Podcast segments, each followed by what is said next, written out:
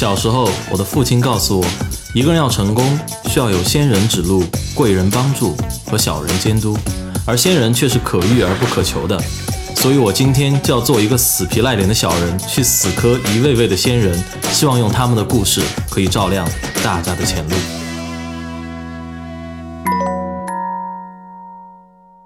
大家好，欢迎来到学霸百宝箱，我是主持人杨哲。那么本周来到我们学霸百宝箱的嘉宾是一位探索音乐道路的嘉宾，他毕业于世界最知名的音乐学府——法国巴黎斯康音乐学院和法国马赛国家音乐学院。他的名字叫做童真。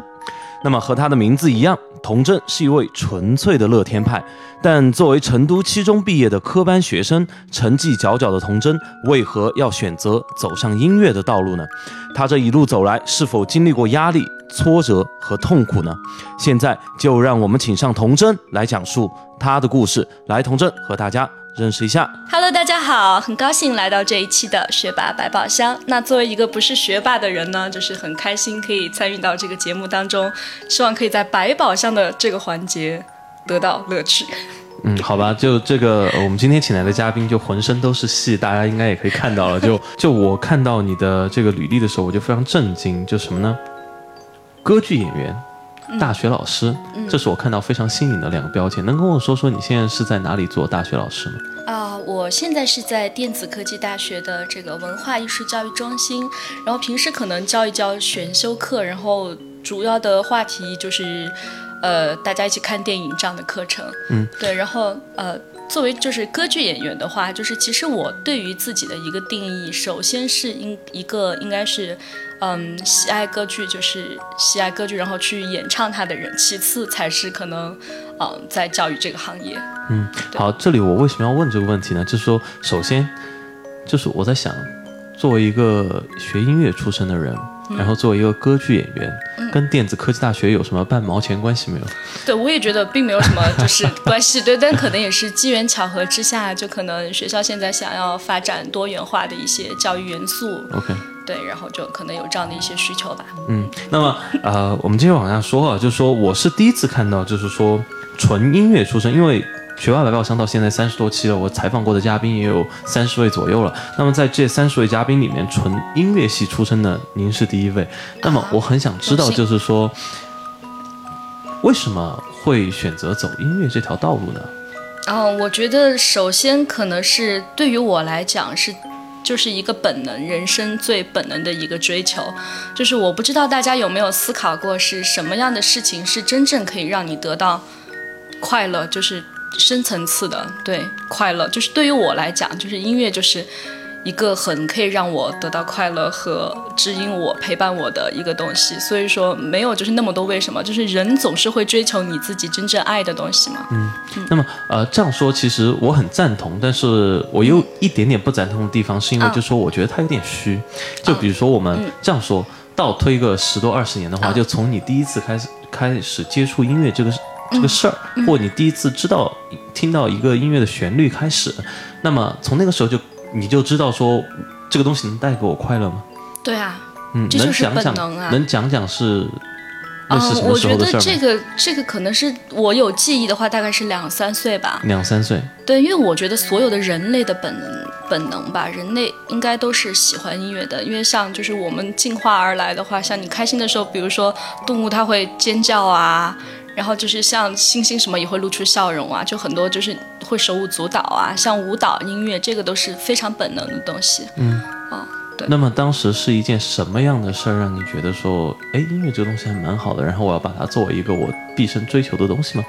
哦，你是哦，就是决定完全要学音乐，可能是。我看是我在上高中的时候嘛，因为我初中、高中都是在那个七中念的嘛，然后周围就是正儿八经的学霸，别人都是正儿八经的学霸，然后我可能就是一个比较路子有点野的一个那种，就是呃那种人吧，然后就是成绩也还过得去，但是你要说我多么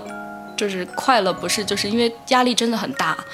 嗯，然后可能因为我数学很烂嘛，真的很烂，完全没有办法弥补的这样的程度，所以说在有一天可能我在上课的时候，突然我就觉得说我不想要我在大学的时候再接触到这样的东西，嗯，那我怎么样避免掉这个东西？就是很很简单，因为我本身就很喜欢音乐嘛，是，那我就是真的是我就整个人做题做到很生气，我好生气，然后我就气到说老娘再也不要学了，你知道吗？真的是这样一种心态。然后可能是很冲动的一个决定，但是我其实倒过来看，我觉得反而是在一定的情况下，他给你一个内心真正的指引，说什么是你最想要的。那对于我来讲，他可能就是一个契机，让我觉得说，在我丢掉它的时候，那我可能就是专心专注的做我喜欢的事情，那就是音乐。OK，我觉得但反而是是我听到这里，我是不是可以这样回退一下，就是说，嗯其实，在高中之前，你是按照我们大多数人就是那条高考的路径那样在规划自己。嗯，这这是我父母对我的规划。对我是一直很想学音乐，我从来没有放弃过，就是这件事情。只是说，可能在大家都做同样一件事情的时候，你如果不做，你知道这种从众的心理，你会觉得好像，哎，自己是不是没有未来，或者我是不是不正常？那你可能就是跟大家在做同样的事情。OK，只是到一个阶段的话，可能就每个人其实要做的事情不一样嘛，你可能就意识到。那说到这里，我就更觉得很奇怪了啊，就是嗯。因为做着自己不想做的事，心里嗯想着自己喜欢做的事的那种感觉，其实是非常难受的。对啊，大家都在做嘛。现在就是大家很多人都还是绝大部分的人在做，我觉得这件事情是对。那么当时，那么在高中之前，你为了你心里想做这件事情，你有付出过什么？你有比如说投入时间投入？啊因为我是从我大概五岁开始就在学电子琴，然后中间没有停止过，也同时在学习舞蹈，然后到后面就是每周都要去上课，是基本上每天都要练，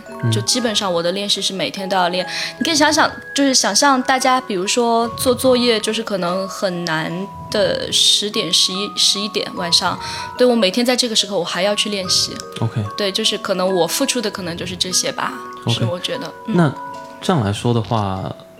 就是里面有个矛盾点啊，就什么地嗯方呢？因为你有时间有精力，而且你要去学这些，都是会需要付出金钱成本的。对那么这些金钱成本肯定是父母提供的，那个时候我们都不能自己赚钱，对。对吧？那么这些，按你刚刚又提到说，你的父母其实是想你走一条。从对众的高考的这样一条路线，嗯那么当时没有发生过什么矛盾吗？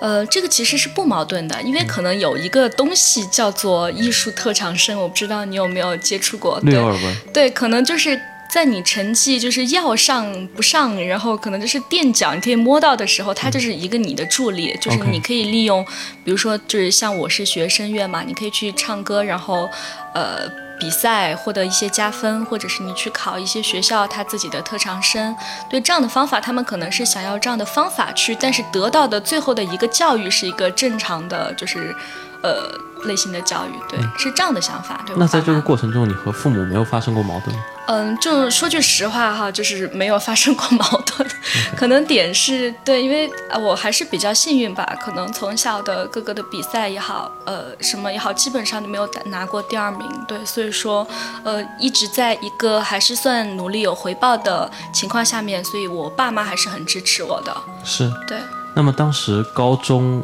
什么时候做的决定，说我不参加高考，我要去申请国我参加了高考的，参加了高考。对，因为其实法国它的那个留学机制是说，我们要的人一定也是一个有用的人，大家都需要的人，所以它是需要你在国内一定有一个比较好的大学把你录取，你需要这个东西，它有这个你才有这个入场券，嗯。对，所以说我是有考高考的，对，然后当时是川音嘛，对，只没有没有过去念而已，嗯。没有过去念。嗯，对，其实川音对很多艺术学生来说，就我们说艺术特长生来说，可能是算很好的学校了。当时为什么不去念川音，选择去法国呃的学校？因为有更好的选择。因为法国的学校是更好的选择，仅此而已。嗯，而且就是我在上可能高中时候，我的声乐老师是一个法籍华人。OK 对他对我的一些影响，就是可能会跟你讲一些父母不会跟不会跟你讲的事情，比如说他可能会跟你讲说啊，就说呃，像漂亮的女孩子，大家可能男生会送你很多东西，对，比如说他送你一颗钻石，那你就拿到就拿到，你不要因为这个钻石你就跟他干嘛，对，他只是一个礼物而已，或者他会跟你讲一些像你在国外可能女孩子有的事情就就是我的那个老师是很不赞成我出去打工或者干嘛。我可能是在留学生涯当中，我也没有打过一些，比如说餐馆的这种工，我是从来没有做过。因为他就觉得可能女孩子你一天到晚被人呼来唤去，呼来唤去，你就丢掉很多自己的东西。对，可能你是在做一个奉献、一个服务的行业。对，但他的观点就是很不一样，可能就是对，就是这些东西对我有一些影响。反正会让你还是比较向往去在一个其他的地方、新的环境，然后开始就是新的生活，学习到新的东西。对，嗯，大概就是全世界基本上最有情怀的一个地方，法国。对对，嗯嗯。那么呃，去了法国之后，其实我就简单的问一下，在法国那边的去了之后，当时进了学校，第一感觉是什么？因为我们是从中国的传统教育体制培育出来的学生，对吧？虽然说你是路子有点野的那一类的。但是到了法国，我相信会不会有一点不一样的感觉呢？呃，是非常不一样的。我觉得就是可能讲直观的感觉，其实刚刚去的时候有一种深深被打击的感觉，因为可能就是从音乐上面来讲，嗯，我们音乐的学习跟大家可能学的东西不太一样，因为可能。大部分人像我现在的学校，他们学习科学，那可能就是一直在给你有个明确的是非对错标准的这样的一个体系下面，对。但是音乐它是不是这样的？可能首先我们审美的不一样，对，并且就是。嗯，你是不断的在一个嗯，觉得自己还不错，然后突然发现，哎，我自己怎么那么烂啊？然后你又努力一下，觉得哎，好像又不错，然后再听听比你好的人，你又觉得，哎，我怎么又那么烂啊？就不断的在一个可能摔倒再爬起来，摔倒再爬起来的过程当中。那刚刚去的话，可能因为一些语言的呃优势也好像很多法国的学生，他们其实从小可以接触到像意大利语、德语，因为我们的演唱是需要嗯拉丁语、意大利语、德语。啊，法语还有英语，我们全部要用到。对，但是有的是我们之前就是的环境没有办法接触到，或者没有想过要去接触的。首先，这个就是你觉得好像，哎，怎么我什么都不会？好像大家都那么好。对，然后这个是其中的一点。嗯，第二点就是你会发现，其实我们嗯国内的一些对音乐的观念，就是并。并不正确，你会突然觉得有可能我学了这么多年的一个东西，我付出了这么久努力的一个东西是错的。嗯，那在这个时候怎么办？可能就是很需要你去调节，马上调整好自己，然后去学习新的东西，勇敢的去丢掉自己不对的那些东西。虽然可能这些不对的东西是你花了很多力气才习得的，对我觉得是很大一个心理的磨练。嗯，呃，说到这里我就很好奇，刚刚我们说到的不对的东西大概是什么？啊，这个要讲是很专业上的观念，你真的要听吗？没有关系。对，OK，这可能是呃，我在刚刚开始学习声乐的时候吧，老师会跟跟你讲一些，比如说声音的方向应该是向后，呃，或者是怎么样。对，但是但是你去了以后，你会发现全错，这个东西，它可能要的是向上向前，或者你对声音的，嗯，一个音色的审美，就是可能国内现在更多的话是。喜欢，比如说很大的声音，很雄伟的声音，或者是我们现在要求写的一些东西，要弘扬我国威，要多么多么辉煌。所以说，他可能就是需要大的一个音色来支撑，所以他可能对这方面比较偏好。包括美国现在也是，但是在欧洲的话，可能像法式音乐，它很多就是很精致、很晦涩、很细腻的东西，这个也是为大家所喜爱的。嗯，但是可能对，就是我们都被教成要做一个很大的东西，然后你去了发现。哎，好像不是这样，就是像我小小的也是很好，我也有很适合我的东西，然后对去学会欣赏一些不一样的美吧，就是很多东西你就发现对是不一样，观念的不一样。所以在这个放弃和拾起的过程中，你有经历过什么比较难过或者？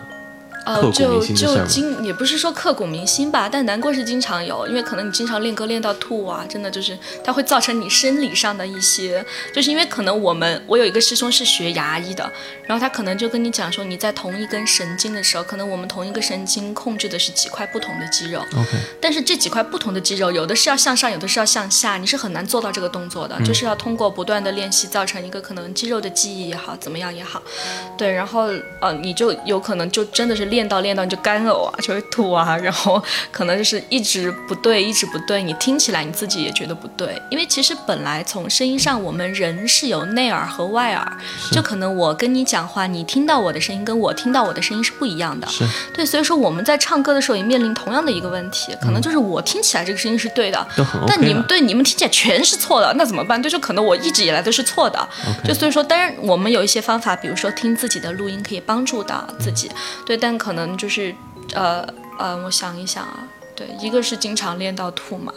然后还有就是你听别人唱就很好，这个心理压力真的是巨大到你就觉得自己怎么会瓶颈了这么久还没有新的下一步的动作啊，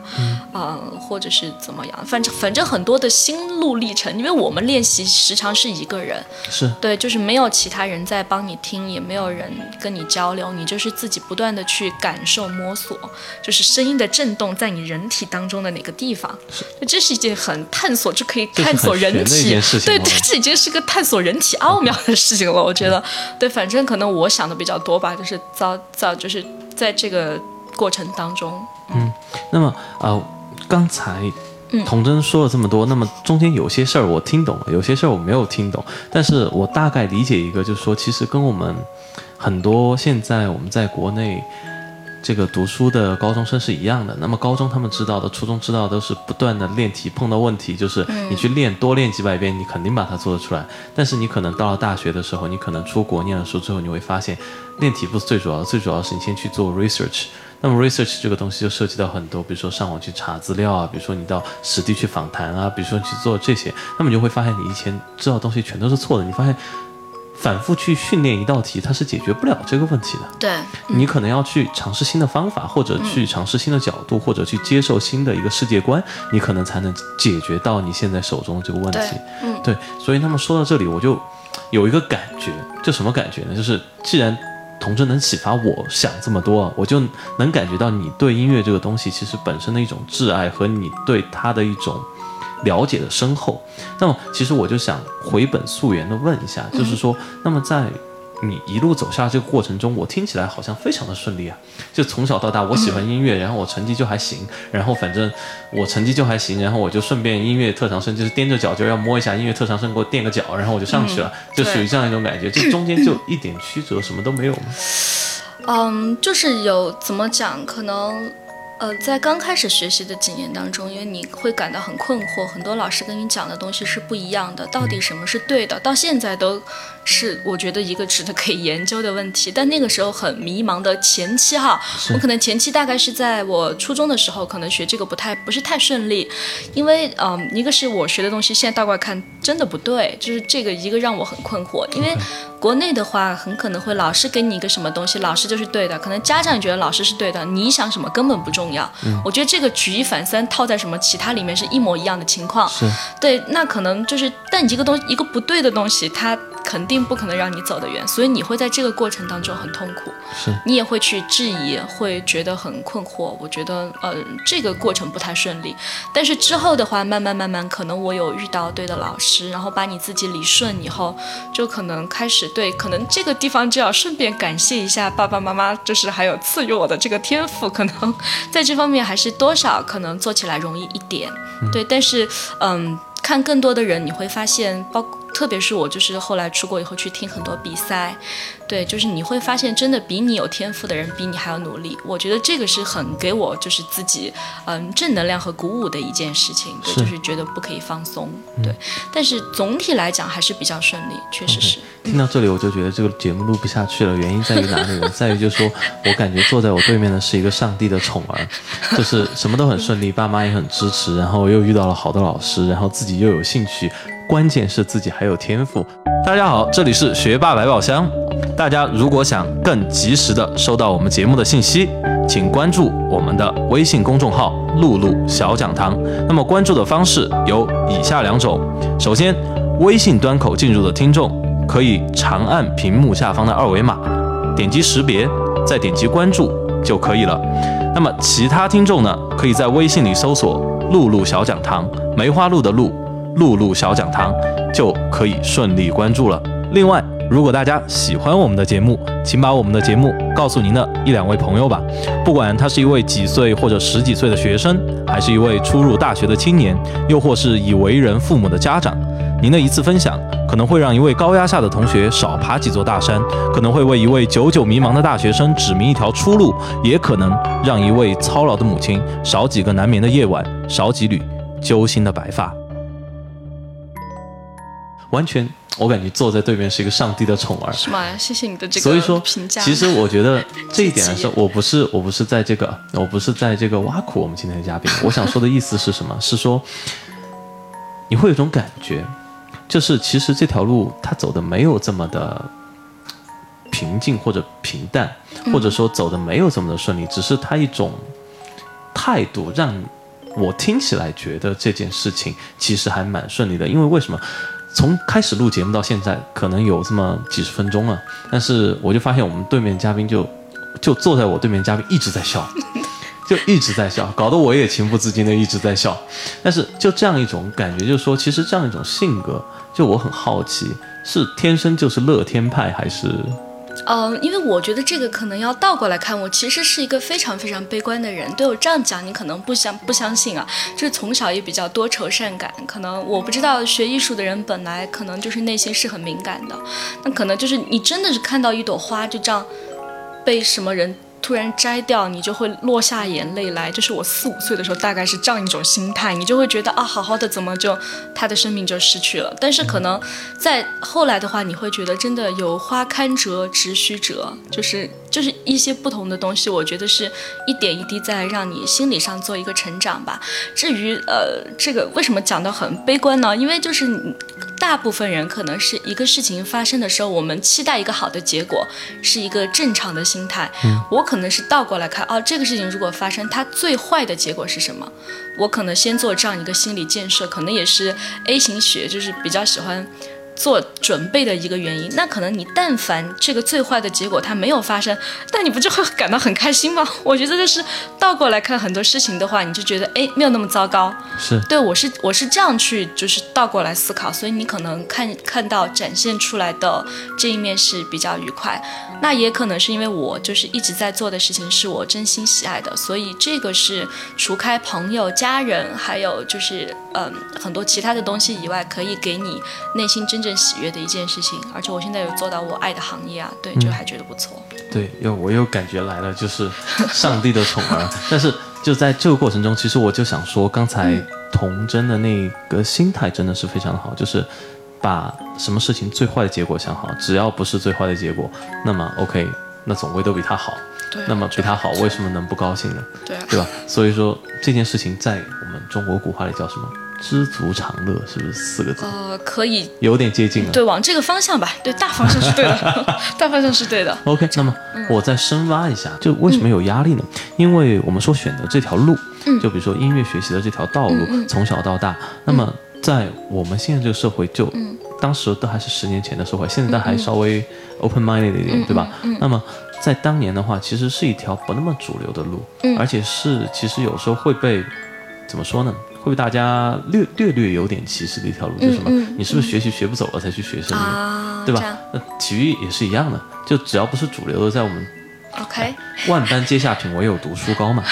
对吧？那么在这个过程中，其实成长过程中有没有遇到过什么压力？都有遇到过，特别是我的压力最多是来自于就。特别我们初中吧，可能那个时候不太敢于表达自己的观念，就可能老师说什么哦，那你说什么都是对的。就是我就从小是个比较乖的乖的人，对我这样。我我想问一下呃，不敢表达是因为说老师太凶了，还，是对是因为老师太凶了，而且我爸妈也很凶，啊对就是怎么讲？就是给你非常大的压力，他不允许你表达任何跟他不同的意见。嗯，你但凡表达，反正就是错了，不管你说什么，就只要跟他不同，你就是错的。就不讲道理。嗯，可能对，可以，你可以这样讲的，有的时候可能可以这样讲，对，但是可能，啊、因为我爸妈跟我年龄差距比较大吧，我爸四十多岁才生我，对，所以说真的是两辈人，真的是两辈人中间的观念有很多是可能不太可以去交流的，或者是不太，他们也不太愿意跟我交流，对怎么讲？，就是字面上的意思，他不太愿意跟你交流。就意思，我我的意思是，他不太愿意跟你说话，还是说有什么事儿直接给你下结论？嗯直接下结论，直接下。下结论，而且并且也不愿意听你讲。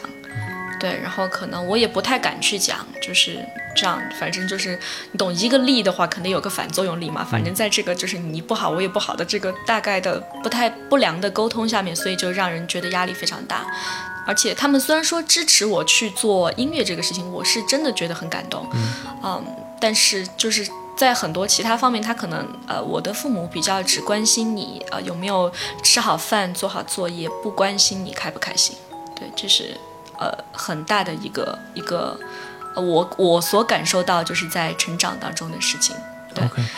呃，刚刚说到就说不沟通，能不能举两个例子？就说比如说你有没有尝试过去沟通什么事情，然后直接被否掉的？对，有很多，但是我突然一下子想不起来了。嗯。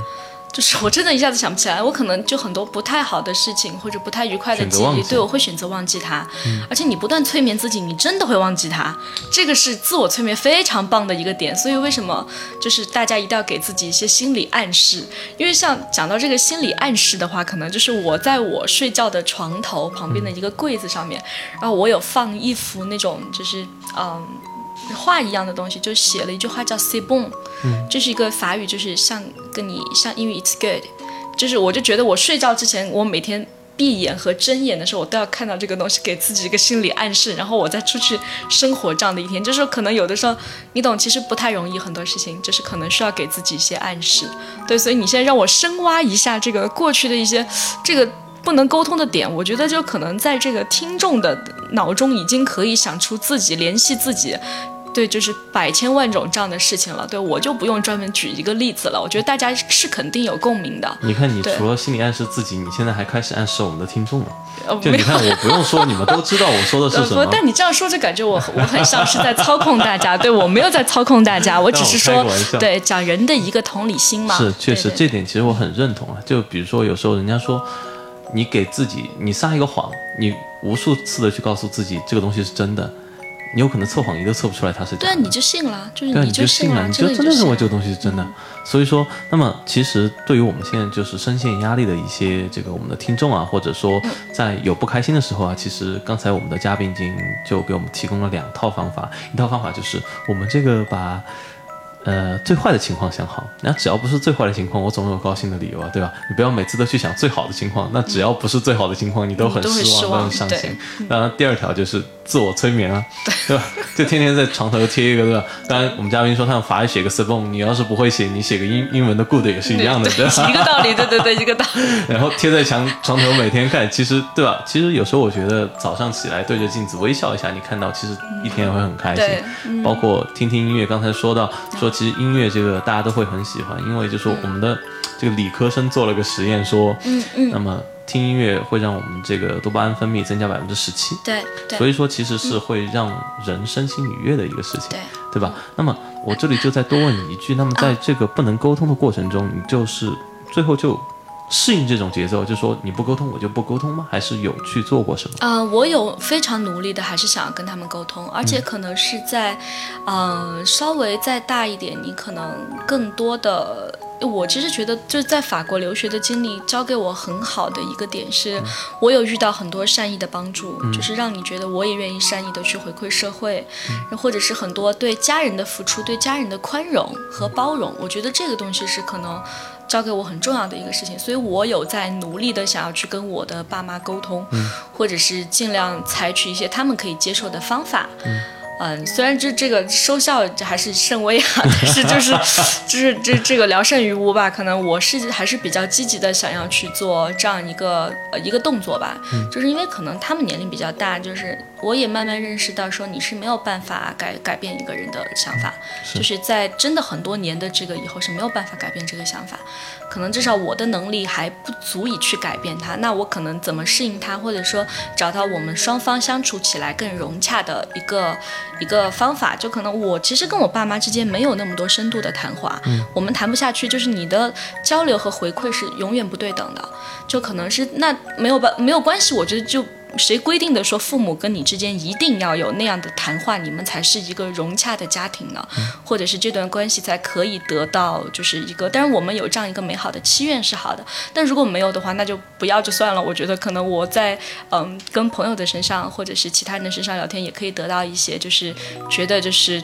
always be inspired 这种感觉。对，但是对跟父母可能这个我觉得还是人。就是一生都需要去学习的课题吧，因为可能像我现在没有结婚，我也没有小孩，所以我可能没有办法体会一些站在他们的角度来体会一些事情。嗯，对，反正尽量吧，这个就是。而且说实话，可能就是因为你知道，父母对于父母经验的成长，要跟上你孩子作为孩子经验的成长，这样才是。一对一的，但是我觉得他们这个长的速度远远没有我长的速度快，所以我们不对等。所以说，就是他可能做了很多在我看来是很不成熟，嗯，没有处理好的事情，有还是还是有很多这样的事情。我倒过来看，嗯，我相信这样的事情在我们身边发生很多啊。就可能在读书的时候都还稍微好一点，因为那个时候孩子毕竟阅历少，而且环境比较封闭。但是像比如说一旦进入大学，甚至再往后走，其实包括在我们这个年龄，就会发现就父母的。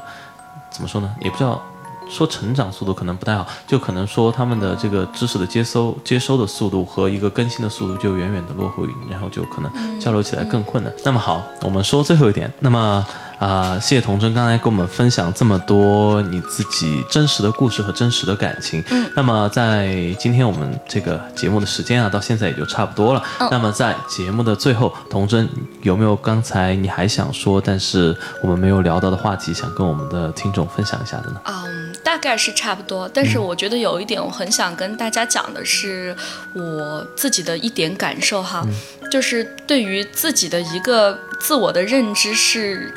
呃，我自己是花了很多时间来就是调整来说，别人怎么看待你，这个真的有那么重要吗？还是说我自己知道我是怎么样的一个情况，我就已经感到满足，我并不需要得到他人过多的认同。